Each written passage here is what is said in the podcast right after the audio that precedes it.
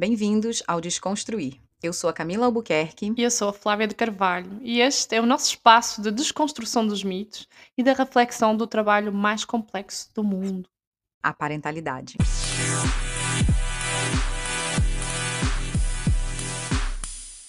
Olá, bem-vindos a mais um episódio do Desconstruir. Estamos aqui hoje com o Leandro Alves Rodrigues dos Santos, um psicanalista, doutor em psicologia clínica pela USP, com pós-graduação doutoramento em psicologia social pela PUC São Paulo. Leandro, antes de mais, muito obrigada por ter aceito o nosso convite. Eu é que agradeço e espero que consigamos, enfim, avançar nesse tema que pelo menos para mim, é um tema muito interessante. Afinal, eu também sou pai, né? Pode incluir no meu currículo, pai. E o Leandro também é pai. O tema de hoje é sobre paternidade, como nasce um pai. Quando eu fui convidado, né, fiquei pensando nessa palavra, porque esse é um dos clichês de psicanalistas, né? Psicanalistas têm vários clichês que eles utilizam, eles têm uma, uma pequena mala e eles vão retirando aos poucos conforme eles precisam. E um dos clichês que a gente tem é esse, né? Um nenê nasce, claro, é um ser humano, evidente, mas ele faz nascer uma mãe e um pai e quatro avós. Hoje, claro, a gente vai se focar na questão do pai, mas é importante que não existe DNA para mãe, só em casos muito específicos. Mas o teste de DNA para pai existe. A paternidade é sempre incerta. Tem um ditado que o Freud usa, né? A mulher, ela sabe, o filho saiu de dentro dela alguém viu, ou na, ou na, nossa época alguém fotografou, registrou, existem exames, mas o pai não. O pai, de alguma maneira, a mãe precisa dizer que ele é o pai, dizer ele é o pai do meu filho, que é uma expressão muito comum, e também, por vezes, por questões judiciais, o exame clínico é que vai definir. É, é uma questão muito mais é, sutil e muito mais complexa do que a gente imagina. É, o outro precisa dizer que eu sou pai, e, fundamentalmente, eu também preciso dizer que sou pai. Eu, Leandro, vocês já perceberam que eu adoro dizer que sou pai. É estranho que eu ainda não falei da minha filha. Já passaram acho que uns três minutos eu ainda não falei, o que é estranho. Pode falar. Interessante, né? É, pai de menina é uma coisa, pai de menina é outra. Mãe de menina é uma coisa, mãe de menina é outra. São quatro coisas completamente distintas. Eu fui um felizardo, né? Eu tenho minha, minha filha, é, Catarina, que as pessoas imaginam que eu coloquei devido ao caso Catarina, com K do Freud, mas não foi, só colocamos esse nome porque é um nome forte. É interessante, né? Porque a filha faz renascer no pai a infância dele, evidente, a gente se vê nos filhos, é óbvio isso, não precisa nem estudar psicanálise para saber disso. Mas é interessante, a filha ela, ela mexe com o pai de uma maneira assim muito muito especial, né? E, e, eu percebo que as mulheres têm uma leitura muito muito refinada disso, né? Os homens têm uma leitura mais grosseira disso. Eu acho que a filha ensina o pai a ser mais pai, menos força bruta, mais afeto. É muito interessante. Eu acho que a filha ensina o pai a amar. Então, acho que é disso que a gente vai falar hoje, né? Nascer um pai não é necessariamente no cartório de registros e o cartório de registros afirmar que você é pai. Tá, isso é óbvio, ok. Isso, aliás, isso é muito importante, é porque algumas pessoas, inclusive, nem conseguem assinar quando chega no cartório, porque é uma dificuldade claro, simbólica, mas eu acho que é de uma outra ordem. E eu não sei como é ser filho de menino, porque eu não tenho menino, mas provavelmente também despertaria coisas, é, vamos dizer assim, muito particulares na minha pessoa, já que eu sou o pai. Então acho que a gente vai falar um pouco disso, né? O que é nascer um pai.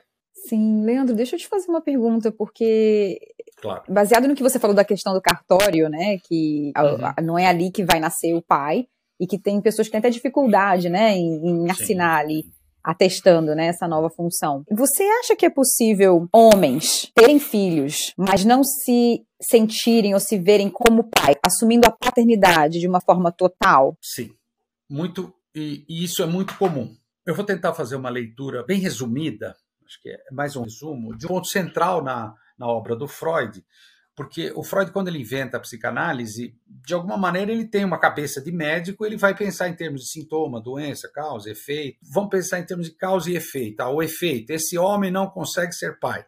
A gente precisa retroceder um pouco na vida desse homem, entender ele como filho. Porque não tem como. Se você é pai, você foi filho de alguém, provavelmente uma mãe um pai, uma mãe que te pariu, e um pai que, afortunadamente, te criou. De alguma maneira, isso se reedita quando você tem um filho e você passa para uma outra posição. Alguns homens não conseguem passar para essa outra posição. Tem um psicanalista muito bom que eu gosto, chamado Jacques Lacan, um psicanalista francês, e ele tem umas expressões muito boas. E tem uma que ele diz que é o seguinte: que a grande questão de uma mulher na análise é a feminilidade. E o homem deveria ser, logicamente, a masculinidade, mas não é, é a paternidade, a potência. Então, alguns homens, voltando ao que o Freud postulava como causa do nosso mal-estar, que seria o complexo de Édipo, alguns homens permanecem por demais na posição de filho. Por vezes não saem da posição de filho. É, o que eu estou falando cientificamente, toda mulher adulta sabe experimenta na própria carne. Meu Deus, meu companheiro parece um menino, não vira homem. Isso pode acontecer com as mulheres também, claro. Totalmente diferente. É muito mais fácil o homem ficar na posição de filho. Pela ideia do Freud, no complexo de Édipo, a mãe, o pai e a criança, não importa se menino ou menina, ocupam um lugar simbólico tanto para a mãe quanto para o pai. Então a hipótese do Freud é que para a mãe o filho seria algo que a completasse. Depois o Freud lança a ideia de falo, como se ele fosse o falo da mãe. Tem filho que não consegue sair da posição de falo da mãe. Porque se eu virar pai, tiver uma mulher, tiver um filho com essa mulher, uma outra casa, uma outra família, eu deixo o lugar vago do falo para a mãe. Isso nada mais é do que a agorafobia, a pessoa não conseguir sair de casa. Na verdade, é não conseguir sair de perto da mãe. Porque se ele sair, for para a ágora, para a praça, ele deixa o lugar vazio, e ao deixar o lugar vazio, essa mãe fica extremamente angustiada. Então, o resultado ele fica paralisado. Nos casos mais extremos, muito extremos, seria a psicose. Mas não, mas não é disso que a gente vai falar hoje. A gente vai falar de uma coisa mais corriqueira. É a pessoa não conseguir sair da posição de filho ou de filha, isso às vezes também acontece, mas fundamentalmente não conseguir sair da posição de filho, e ele não consegue resgatar ou, ou mesmo acreditar na sua potência de ser pai, de ser paternidade, que é algo totalmente novo que ele vai aprender. Ser pai não é só ejacular dentro de uma mulher e o espermatozoide se encontrar com um óvulo, fecundar essa mulher não, isso aí qualquer um pode fazer, não é essa a questão. A questão, de fato, é todo esse processo, é sair dessa posição simbólica. O pai, ele tem que ocupar uma posição simbólica até para o filho poder reconhecê-lo como pai. E como é que poderíamos pensar isso, Leandro? Então, essa, transição aí, né? essa passagem de filho a pai. O Lacan, para variar, eu vou citar várias frases do Lacan. Ele falava que o psicanalista tem que estar afinado com a subjetividade da sua época. Eu adoro essa frase. A gente tem que estar afinado com o que acontece no mundo hoje. E o que acontece no mundo hoje? Certas mudanças sociais, culturais, que eu acho que afetarão essa lógica dessa família tradicional. Por quê? A família antigamente, né, da época do Freud, aliás, o Freud precisou pensar a psicanálise a partir daquela família, mas a família continua existindo. Era uma família, por exemplo, com muitos filhos. A mulher na sua maioria, ficava dentro de casa cuidando dos filhos, no plural, e o homem seria o provedor, trabalharia fora de casa, traria o dinheiro, aquelas coisas que todos nós conhecemos. Era mais ou menos esperado que o filho se casasse com uma mulher aos 18 anos e logo virasse pai, e eles virassem avós, e, e, a menina também virasse mãe com 17, 18 anos, tivesse vários filhos no plural. Em outras palavras, como se fosse uma continuidade da família. Tanto que naquela época era muito comum o filho se chamar Júnior. Eu sou Sigmund Freud e esse é meu filho, Sigmund Freud Jr. Hoje eu acho muito difícil uma criança se chamar Júnior, ou filho, ou neto, acho mais raro que a família mudou. A mulher saiu para o mundo, está no mercado de trabalho. Hoje as pessoas têm um filho e bem mais tarde. A minha avó teve filho com 40 anos, mas foi o 12 filho. Hoje as mulheres têm o primeiro filho com 40 anos. As minhas pacientes cansam de me demonstrar isso. Então, eu acho, eu acredito que as crianças hoje, elas também vão ter outra escolarização, vão para a escola muito cedo, vão, vão conviver com outras crianças. Elas não vão ser o falo da mãe na escola. É, não sei se na Austrália, Portugal, a Flávia, ainda se usa uniforme. No Brasil se usa uniforme nas escolas. E eu acho que tem um peso simbólico. Aqui você não é especial. Uniforme, forma única. Quando você chegar no ensino superior, não. Você tem a sua roupa. Aí você tem que ser único. Mas até o ensino superior, você é mais uma maneira da escola, coitada, tentar entrar entre o filho e a mãe, que não é fácil que esse é um dos papéis fundamentais do pai. Entrar entre o filho e a mãe, olha, gente. Por isso que alguns homens falam, é, preferem, não, prefiro ficar grudado na minha mãe tem que enfrentar, né? A mulher que ele conheceu se transformou mãe. Ele casou com uma, entrou mais uma na parada e aí, meu Deus, ele tem que ser muito homem, muito macho. Então, voltando à, à, pergunta da Flávia, como é que a gente muda isso? Eu, eu tenho uma hipótese pessoal, Flávia. Minha resposta talvez não vá satisfazer, vocês vão achar meio tola, mas é o que eu penso. Eu acho que tudo que vai mudando em termos de imaginário, a mídia, o que a gente faz na internet, o que se escreve, eu acho que isso vai mexendo com as pessoas e, de alguma maneira, pode ajudar as pessoas a, a se reposicionarem. Por que eu acho isso? Algumas vão chegar no tratamento psicanalítico, não tem jeito. Sem o tratamento, ela não vai sair do lugar. Mas algumas eu acredito que, com certos, vamos dizer assim, certos movimentos da sociedade, movimentos orgânicos da própria sociedade, a pessoa pode se movimentar. Um exemplo clássico eh, de um movimento orgânico da sociedade, o feminismo. Não tem mais volta. Não tem mais volta. Não, não, tem mais volta, acabou, esquece, isso já passou, a ponte pegou fogo, não tem mais volta. O feminismo vai, vai exigir do homem um novo posicionamento. É, todo o imaginário sobre a maternidade, que também está sendo amplamente questionado, não só pelas mulheres, a, até pelos homens também. Todo esse movimento acaba chegando na ciência e acaba tendo uma produção que volta para a própria sociedade. Eu acho que isso vai mudando o imaginário. Agora, Flávia, Leandro, fale para as mulheres que estão nos ouvindo. Como é que eu posso fazer para evitar que meu marido se transforme no meu filho? Você também tem que cortar o seu desejo inconsciente de que ele vire mais um filho. Que a tendência é essa. Não é ele virar pai, ele virar outro filho, filho mais velho. Mas a mulher também tem parcela de responsabilidade nisso. Senão parece que ela é só vítima desses meninos que não querem virar homens, virar pai. Peraí, a mulher também tem responsabilidade, não só na criação do filho dela, como também na relação com o próprio marido. Então, acho que a gente vai ter que quebrar muita coisa, acho que a gente vai ter que falar de muita coisa. Então, um episódio como esse aqui, esse, esse podcast Desconstruir, eu acho que tem esse papel. Ah, mas a gente pode chegar em poucas pessoas, sei lá, mil pessoas, mas são mil pessoas que vão pensar nesse tema. As mulheres estão ensinando os homens a desconstruir. Que lindo. Que bom.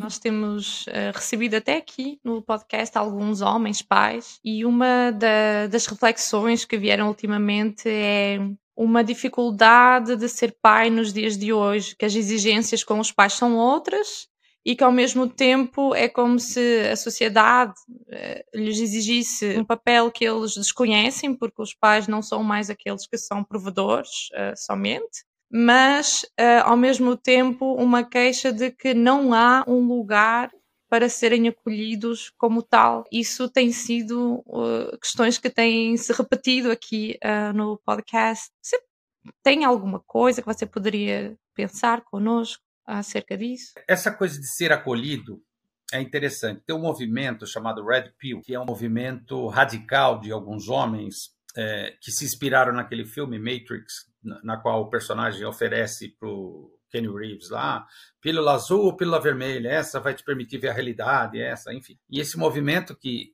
eles optaram por esse símbolo, diz: nós precisamos nos defender das mulheres. Então a ideia é voltar para um conservadorismo e não avançar. Então, essa onda conservadora que está tendo no mundo todo, eleição do Trump, eleição do Bolsonaro, em vários países, eleição de símbolos da, da direita ou da ultradireita, nada mais são do que um flexo dessa reação dos homens, que, na minha concepção, é uma reação é, exagerada, claro, meio meio confusa, meio atabalhoada, mas não é uma reação para avançar, é uma reação para regredir. Então eles esperam que eles consigam fazer a mulher retroceder. Na verdade, os homens precisariam também incluir a antítese dessa figura de super macho, de que não chora, de que sabe tudo, de que não falha. Isso também é uma escravidão para o homem. O feminismo poderia ajudar a desconstruir isso. E às vezes eu percebo que uma parte do feminismo, não toda clara, acaba se concentrando numa raiva dos homens. Isso não, a gente não vai poder se ajudar, porque o homem também é escravo disso, escravo dessa performance que é alimentada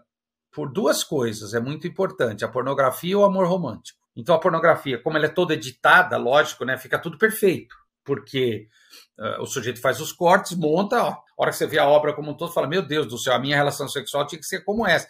Ela não é, você diz, então tem algo errado comigo. E o amor romântico, né, que é a outra face da mesma moeda, é Hollywood vendendo essa droga que é altamente vendável, né? Que a gente gosta de ir lá no cinema ficar chorando, oh meu Deus, que casal lindo. Aí você olha para seu marido, você olha para sua esposa, esse demônio, essa peste, essa praga não é assim.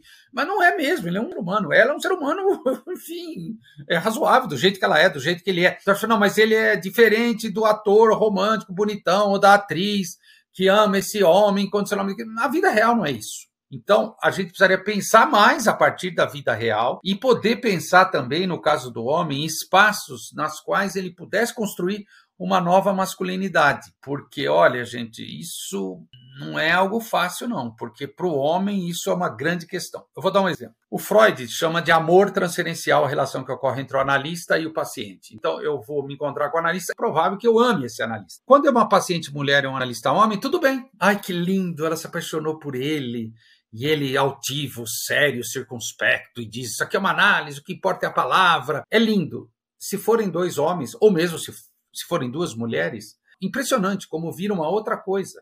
E eu não estou nem falando de transferência erótica, estou falando de amor, transferência, ah, eu amo meu analista, tudo que ele fala é verdade. Todos nós passamos por essas bobeiras, essas tolices no começo da análise. Mas olha que interessante, quando tem dois homens, isso pega, porque o sujeito precisa se defender daquilo, precisa negar aquilo, ele precisa reprimir, e a gente sabe que tudo que é reprimido retorna e retorna pior.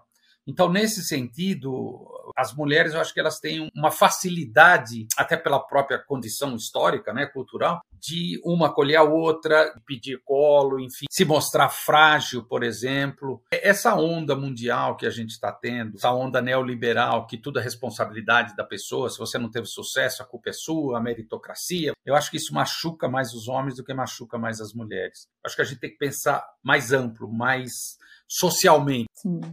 Sim, interessante. Então, dizer que é, tem, né, como a Flávia falou, esses homens que a gente tem entrevistado aqui no podcast, trazendo essa questão de não serem ouvidos, não terem um espaço. Tem também a posição do homem que não quer perder esse, é, esse espaço, na verdade, quer ficar é, muito mais na posição de filho. E tem a mulher com o feminismo também, né, é, querendo fazer acontecer, óbvio, em função de todo, todo o histórico que a gente sabe.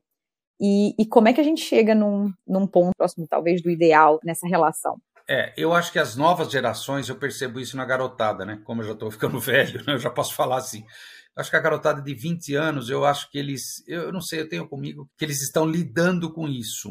Eles, eles têm algo também de um conservadorismo, interessante isso, né? Bem jovens, bem conservadores. Mas eu não sei, eu tenho a sensação que eles, que eles vão lidar com isso de uma outra forma. Só posso falar pelo meu consultório, pela minha amostra, que é pequena, evidente, uma classe média, uma elite intelectual, cultural, de dinheiro, óbvio. Não posso generalizar para a sociedade, mas não sei, eu acho que esse politicamente correto, esse movimento, eu acho que tem os seus excessos, mas ele tem ajudado muito a, a barrar certas coisas, a cortar certas coisas.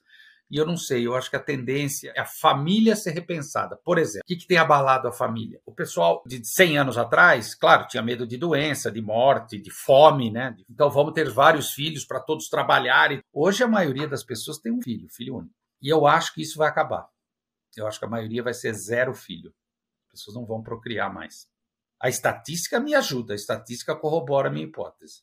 Eu não sei como é que vai ficar a família e o laço amoroso entre um homem e uma mulher, que é, e aí é um casal, não é uma família. E eu acho que esse casamento, muito parametrado pela Igreja Católica, né, até que a morte os separe, não sei, eu acho que isso vai passar por mudanças. Mas eu já sinto isso no consultório. Sim, sim, eu concordo com você. É, não me parece mais, hoje, que já é tão comum a gente ver essa estrutura familiar de antigamente, principalmente como a, a religião traz, né? Então a gente já vê essas modificações. Talvez assim, os jovens hoje eles conseguem enxergar de uma forma com muito mais sensibilidade, talvez, e muito mais é, incorporando outras questões, que como você disse que antes era tabu, que ninguém podia, né, é, comentar, né, então é, esse talvez seria até um, um ponto positivo, mas quando você fala sobre essa questão de de repente essa família se modificar e baseado até no, no, nas suas pesquisas, nos seus estudos, de que isso pode significar que daqui a pouco a formação familiar seria, não teria formação familiar, seria casal? O que, que você vê de, de prejuízo, de repente, nessa, nessa situação? Eu, eu acho que vão começar a surgir novas questões, que eu acho que vão explodir no consultório do psicanalista. Um exemplo. Claro, eu, eu moro em São Paulo, uma cidade gigantesca, mas a maioria dos meus pacientes mora sozinho. Eu acho tão interessante isso. Eu peguei a agenda, eu tenho a minha agendinha aqui de papel, comecei a, a com o dedo, falei, deixa eu ver quem mora sozinho gente jovem, de 30 e 40 anos, que mora sozinho. Vai morar sozinho para sempre? Nem acho que seja essa a questão. Mas é que isso seria uma exceção há 30, 40 anos atrás. A gente não ouvia falar disso. E aí, eu acho o seguinte: se o amor romântico é, ainda é, fagocitar o imaginário das pessoas, essa família tradicional ainda tem chance. Mas se por acaso o amor romântico, especialmente Hollywood, né, se eles começarem a produzir outras possibilidades, outras histórias, outras narrativas, que eu acho que já vem acontecendo, eu não sei, eu estou desconfiado que a gente vai viver num mundo muito diferente. Por exemplo, no Japão isso já acontece, as pessoas não transam. não transam, não casam. Eu atendi uma brasileira japonesa, nipônica, né? filha de japonês, que voltou para Tóquio e ela comentou, fiquei assombrada, não consegue namorar com japonês. É uma outra lógica de laço social. Então, aquele, aquela famosa frase do Freud, amar e trabalhar, lá, Arbeiten, ela é muito precisa porque ela não é estável, ela não é estanque, ela vai se modificando. É, eu não sei dizer não, mas eu estou fortemente desconfiado que a gente vai ter grandes mudanças. Estamos, a, quando você fala do laço social, Leandro, nós estamos a falar de...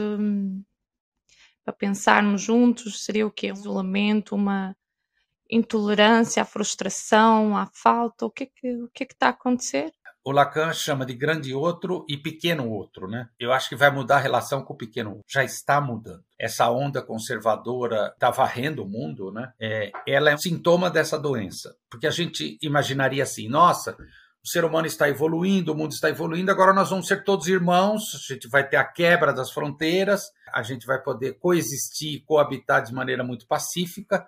É um novo estágio da civilização nas quais a agressividade, a barbárie vai ser esquecida, vai ser um fato do passado, né? então vai ser a realização do iluminismo. Estamos na época privilegiada. Não aconteceu nada disso, aconteceu o contrário. Porque no outro é um diferente que pode ser ameaçador. Então é incrível, aumenta o racismo, aumenta a intolerância religiosa, nem se fala, a intolerância social, cultural, de maneira de ver, de maneira de pensar o mundo. Então é interessante, né? O mundo nesse sentido não avançou, piorou. O Freud fala disso, mal-estar na civilização, ele não é muito otimista. Mas eu releio o texto e falo, meu Deus, ainda tem algo de atualidade. Flávia, é engraçado, né? A gente apostava bastante no ser humano, mas o passar dos anos está demonstrando que a nossa aposta é furada. Não, não é isso que está acontecendo. Né? Eu, o Brasil talvez seja uma grande, uma, uma, grande distopia, um laboratório. Eu acho que o Brasil confirma isso. Eu fico assombrado, né? Eu, eu tenho pacientes americanos de língua inglesa, eles falam certas coisas que eu falo, meu Deus, é igualzinho o Brasil, só que a gente fala português no Brasil, só isso, mas é, em essência a mesma coisa, dois países gigantescos né? Aí eu vou para a Europa, as pessoas começam, meus pacientes começam a falar coisas, falo, meu Deus do céu. Então, não sei se na Ásia, em outras culturas, na África, se ocorre o mesmo. Mas nesse nosso mundo ocidental, não sou muito otimista, não. No entanto, gostava de trazer a sua fala de há pouco, que essa geração mais nova, uma, a Camila falou da sensibilidade, acho que mais acesso à informação, mais troca, fazer aqui alguma esperança nesse sentido é? Que... Leandro, no, aí, aqui no início você estava a falar sobre ser pai de menino, ser pai de menina, que desperta coisas diferentes. Você poderia nos falar um pouquinho mais Sim. disso? Pensando freudianamente, lá atrás, é, essa leitura do Freud ela não, ela não, pode ser tomada só ao pé da letra, ela tem que ser metaforizada para a gente poder entender o que é a condição humana. Né? Essa mulher no Édipo, de alguma maneira, ela supõe, ela pressupõe, claro, tem um aspecto social, cultural também, de que falta algo nela. Então, se eu tiver um filho, né, o que me completa é o falo, o filho é o falo. Então, o filho, o menino, ele tem o pênis que ela não tem. Por isso que no nosso imaginário é assim, ah, mãe de menino é outra coisa. Ah, o menino, ah, é o filhinho da mamãe. É comum a gente dizer no Brasil isso.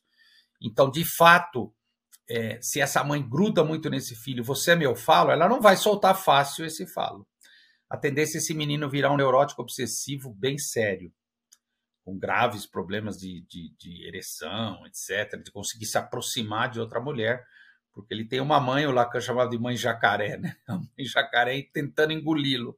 Coitado, o pai é o, é o, é o sujeito que tem a função de tentar barrar isso. Coitado do pai. Agora, quando a mãe tem uma filha, de alguma maneira, falta esse, essa localização que é no corpo, mas a gente está falando de uma coisa simbólica, como se a filha não pudesse, de alguma maneira, representar esse falo tão diretamente quanto o menino. Então entram outras coisas em jogo, né? O falo passa a ser, é, vamos dizer assim, mais fluido, né? Ela é bonita como eu, ela vai saber escolher os homens melhor que eu, ela vai ter mais sucesso, sei lá, por exemplo, né? Então, essa menina, de alguma maneira, fica tentando descobrir o que é o desejo da mãe, fica tentando causar o desejo da mãe. Nós temos a histeria. Quanto mais a mãe for grudada no filho, maior é a neurose obsessiva. Quanto mais essa mãe for, de alguma maneira, dúbia com essa filha, né? A, relação entre mãe e filha é sempre muito pesada, né? É, a gente tem a histeria. Isso se comprova clinicamente no consultório.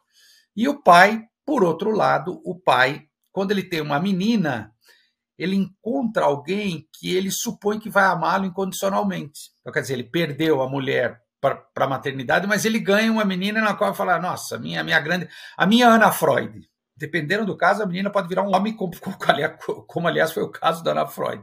Mas se a menina consegue manter essa, essa veia da feminilidade, consegue se afastar um pouco desse pai, a tendência é ela procurar um homem como o pai. Agora, o menino é interessante, né? O pai tem que primeiro vê-lo como rival, puxa, você tirou minha mulher de mim, caramba. Depois ele tem que amá-lo. Então a grande, a grande questão entre o pai e um homem é o amor. Porque o ódio é fácil, né? O ódio, o ódio edipianamente já está sob a mesa. Agora, o amor entre um homem, um filho e um pai é algo muito complicado, porque remete, como eu disse lá na transferência com o analista, remete a uma coisa homossexual que para o homem é absolutamente assombrosa. A mulher nem se preocupa com isso. O homem se preocupa demais. Se eu sou homossexual, eu vou ser passivo perante esse meu pai, se eu amá-lo e ele me amar, e ele pode me destruir. Vamos dizer que é a porção histérica do homem, né? A histeria tem muito isso, né? O outro vai me destruir. É óbvio que não é isso, mas é, o homem ele tem que acertar o amor que ele teve com o pai. Eu só consegui falar com meu que eu amava meu pai uns seis meses atrás e ele morreu há dois. Então foi muito importante para mim poder dizer isso antes dele ir, poder cuidar dele, porque é, senão eu estaria com o fantasma dele dentro de mim. Então, para ser pai, você tem que encarar o amor entre os homens. Eu sei que é meio bombástico isso que eu estou falando. Os ouvintes homens vão ficar mexidos com isso, mas é uma verdade. Coisa que as mulheres têm muita facilidade. Nossa, muita facilidade. Muita. Para o homem, olha, eu falo, as mulheres têm que empurrar os homens para isso, sabe? Empurrar, vamos, vamos, vamos. Senão... E mulher faz isso, né? liga para seu pai, liga para sua mãe, você não liga para eles. É o papel de chata, mas o homem é difícil, gente. O cara fica com medo, eu não posso demonstrar o amor, porque aí eu sou frágil, sou passivo tal. Ele tem uma coisa na cabeça. Eu vi meu pai no hospital. O que, que adianta se vocês estão ativos? No hospital você. Todos somos passivos. Quem manda é a medicina. E quem manda na medicina é a morte. Eu vi com ele. Primeiro a medicina mandou nele, depois no tempo a morte chegou e falou: agora não é mais medicina, agora é comigo. E ele se foi. Então, Leandro, é preciso um homem que queira sair dessa posição de filho, que aguente uh, sair, tenha desejo, e uma mulher que empurre o homem. Sim. É, lamento, mulheres, lamento, desculpa. Desculpa, eu estou dando mais um trabalho para vocês, mas é o que eu vejo no consultório. E também com a minha mulher, eu sou grato a ela. Putz, ela merece um troféu. Toma aqui um troféu, porque não, mas homem. Porque é da neurose obsessiva. Homem, via de regra, é neurótico obsessivo. E neurótico obsessivo é como, sabe, aquele burro que não avança, que o dono do, do burrico, do jumento, fala: vamos lá, atravessa a ponte. Ele tem medo. Não, e se eu cair? Não vai cair, vai. Putz, aí até Aí ele vira o super-homem, aquelas tolices de homem, eu sou o macho man, eu posso tudo. Isso é uma tolice, é o contrário disso. Na verdade, ele se sente muito frágil, isso é uma defesa. Mas é assustador ser pai? É assustador. O cara precisa, ele precisa vencer barreiras, porque ele acha que ele não vai conseguir. É uma tolice. Falou assim, mas eu não sei. Falei, nem você, nem nenhum pai. Pode ter dez filhos, não vai saber dez vezes. Cada filho é único. Você acha que a mãe sabe ser mãe? Ah, mas ela brincou de boneca. Tudo bem. Pode até ser que ela saiba eh, trocar fralda, não tem nada que você não possa aprender. E outra coisa que eu sempre digo para os pais e mães também: conta histórias. Fica na posição de paciente, não de analista. Seu filho está na posição de analista é, em silêncio, falando: conta mais, pai, conta de novo. Não fica tentando acertar o que o filho quer. Não. Vê se o filho vai gostar do que você vai dar. Dá primeiro, depois você vê. Eu faço muita palestra em escolas, etc. Né? Falo muito para pais, para professores. Sempre falo isso. Se for bom, ele vai pedir mais 10 vezes. Aí você repete a mesma história 10 vezes. Quem aqui é pai e mãe sabe do que eu estou falando. Tem que contar a mesma história. Tem, tem os contos de fato, mas tem a nossa história também. Eles querem saber, eles, querem, eles precisam disso para se constituir. A gente não pode deixar a inibição nos calar. No homem é muito fácil a inibição calar. A impotência não é no pênis, a impotência é psíquica. Tanto que eu, quando atendo homem, eu, eu faço isso muitas vezes, sabe, o, o? Mas por que você não falou para ela? E aí o cara gagueja, aí ele fica pensando, nossa, fiquei pensando, você fez uma pergunta simples, né? E aí ele vai em busca da causa, e aí entra a psicanálise. Tem uma causa para que a gente se cale em certos momentos, a gente às vezes tem que falar. Você estava a falar sobre os pais adivinharem o que os filhos querem e afinal os filhos procuram saber o desejo dos pais, né? Claro, por isso você tem que contar suas histórias. Aí vai escapar seu desejo e você não tem controle nenhum. E é bom mesmo, e não tem que ter controle para isso. Eu percebo nos pacientes que a falta de um pai é algo muito, muito significativo. E não que a falta de. Óbvio que a falta de mãe, por outro lado também seria, mas é um outro tipo de amor. Eu acho que é uma outra coisa. E minha mãe faleceu quando eu tinha 46 e meu pai agora com 57. Então eu estou sendo órfão velho. Mas é interessante, né? Você ser órfão velho é, é também lidar com a morte, com a sua morte. Hum, um dia a orfandade ia chegar. Agora estou órfão. E eu estou indo no cartório. Todas essas coisas que eu falei também vale para mim. Estou indo no cartório, vou sozinho no cartório. Não, eu não tenho que assinar nada. Ah, seu pai faleceu, me dá certidão de óbito. É incrível como as coisas vão mudando. É incrível. Meu Deus, é a extinção realmente de uma pessoa. Esvaziar a casa dele. Todo mundo fica velho e tudo na casa do velho é velho. Não tem nada novo. Eu vou dar para alguém que precisa. Então, esvaziar essa casa é também um acerto de contas. Então, é, as pessoas que não têm essa possibilidade de conviver com os pais por morte ou por qualquer outra razão, eu acho que tem um impacto psíquico grande. E lógico, né? Não é à toa que da transferência a gente busca a mãe e o pai, né? Puxa, é óbvio, né? Uma mãe e um pai que não existe, que não é o seu que você tem em casa. É um pai e mãe idealizado. É esse pai e mãe que você tem que matar. A gente faz análise para matar esse pai, essa mãe idealizada que a gente insiste em manter vivo no nosso desejo. Não, tem seu pai e tua mãe de carne e osso lá, com todos os defeitos, virtudes, etc. E os pais, eles precisam de matar os filhos idealizados? Ah, sim, e, e eles não vão matar. Não, não, esquece isso. Tanto que quando um homem adulto fala assim, ah, minha menina e meu menino, eu nunca deixo isso passar batido, Flávio. Eu falo, menino menina é aquele de 32 e é de 28. Ah, tá, tá, entendi, continua. Ah, Leandro, para com isso, eles são sempre crianças. Não, eles não são sempre crianças. Você os mantém. Eu faço isso com a minha filha. O problema não é eu fazer isso com a minha filha, o problema é ela acreditar nisso. Eu espero que ela não acredite. Tô achando que não. Mas se ela bobear, eu mantenho ela com oito anos para sempre. É lógico, né? Linda e fofinha, ama o pai, incondicionalmente. Como a gente faz com o cachorro, né? A gente humaniza cachorro, gato, né? Eles só, os, os pets, eles só provam a nossa carência só comprova o Freud. Desculpa de eu ser tão óbvio, mas só comprova o Freud. Meu Deus do céu, a gente quer ser amado e a gente precisa de um objeto e eu não vou deixar a pessoa sair dessa posição de objeto. A morte em psicanálise é tirar a posição desse objeto, porque a morte física vai acontecer mesmo, isso é óbvio. Para todos nós, nossa única certeza. Mas é interessante porque as pessoas elas insistem muito em não matar esse objeto. Porque aí ela vai ficar desamparada. Lembra do texto do Freud? Desamparo. Agora, a idealização do filho eu acho que essa coisa de filho único e zero filho também, né? Vai mudar um pouco, porque a criança indo para a escola é, pública ou privada, tanto faz, com seis meses, creche, etc., eu acho que isso vai afetar as relações. Em que momento que você acredita que você tenha nascido como pai? É, eu passei por uma história trágica. Na verdade, a gente teve um filho que faleceu em 99. Hoje eu sei que ele tinha uma questão cardiológica e quando ele nasceu, ele apagou Ficou alguns dias na terapia intensiva, mas a gente sabe que é mais o hospital que segura ali, mas na verdade ele faleceu, foi enterrado. Então a gente ficou com esse buraco, né? Então é, é uma particularidade do casal. Então a gente queria muito ser pai, ser mãe, muito, né? Tivemos mais um aborto, que também é comum, né? E aí tivemos a terceira gravidez, e aí veio essa menina, né? Linda, Catarina. E aí quando eu a vi, é engraçado você fazer essa pergunta. Quando eu, quando eu peguei no colo, ela estava chorando e parou de chorar. E aí foi foi a primeira vez né, que eu pude dizer, né, o papai está aqui. É, foi um grande presente. O mais louco, o mais, o mais mórbido, né, que a minha mãe também passou por isso. Eu também tive um irmão, ele faleceu com, na época, né, 60 anos atrás, com cordão umbilical enforcado, né? Por isso que eu não gosto de gravata hoje. Ela teve um aborto também, depois nasceu. Então, quer dizer, foi muito especial para minha mãe também, né? E aí, e, de certa maneira, eu chegar na psicanálise, claro, tudo isso que eu estou contando para vocês, experimentei a própria carne, menos a paternidade. Então é curioso, né? A minha dificuldade era mais com as mulheres, é interessante, não era em ser pai. Eu não tinha tanto essa dúvida sobre minha potência.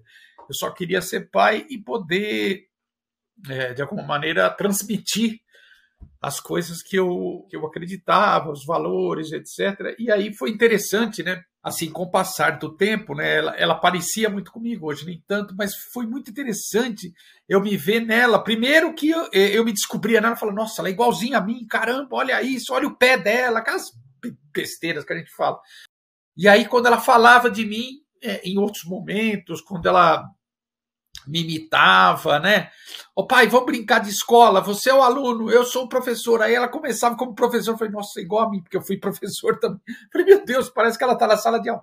Então é uma coisa muito narcísica você ser pai, você ser mãe também, é óbvio, né? Você se vê nos filhos, né? Agora, é interessante uma coisa.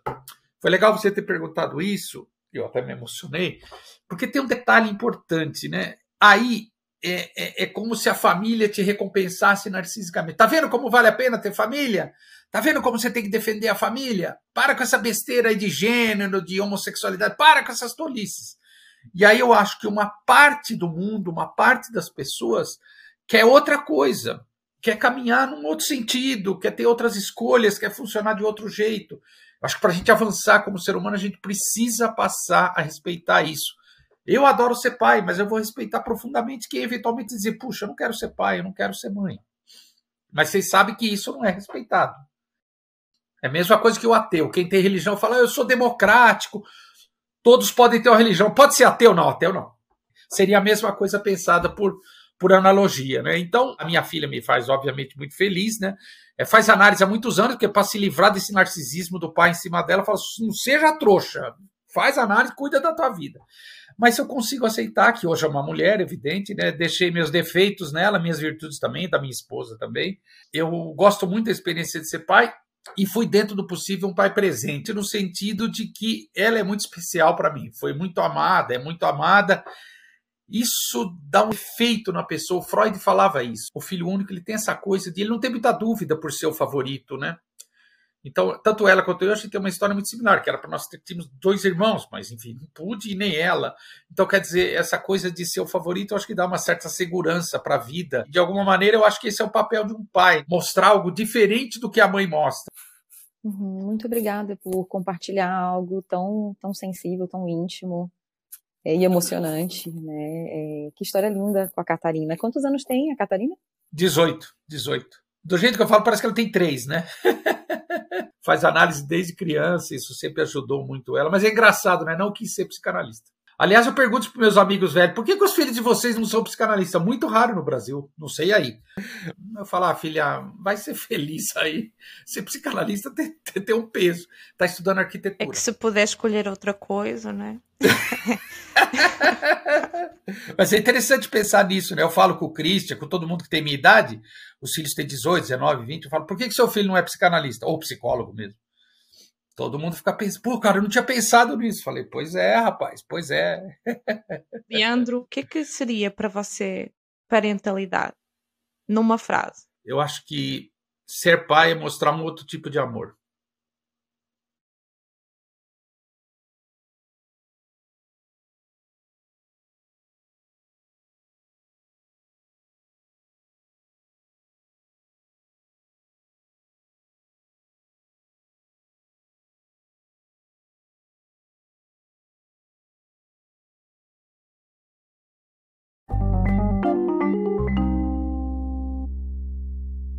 Se você se identificou com esse episódio, ative as notificações. Siga o nosso podcast na sua plataforma favorita e no nosso canal do YouTube.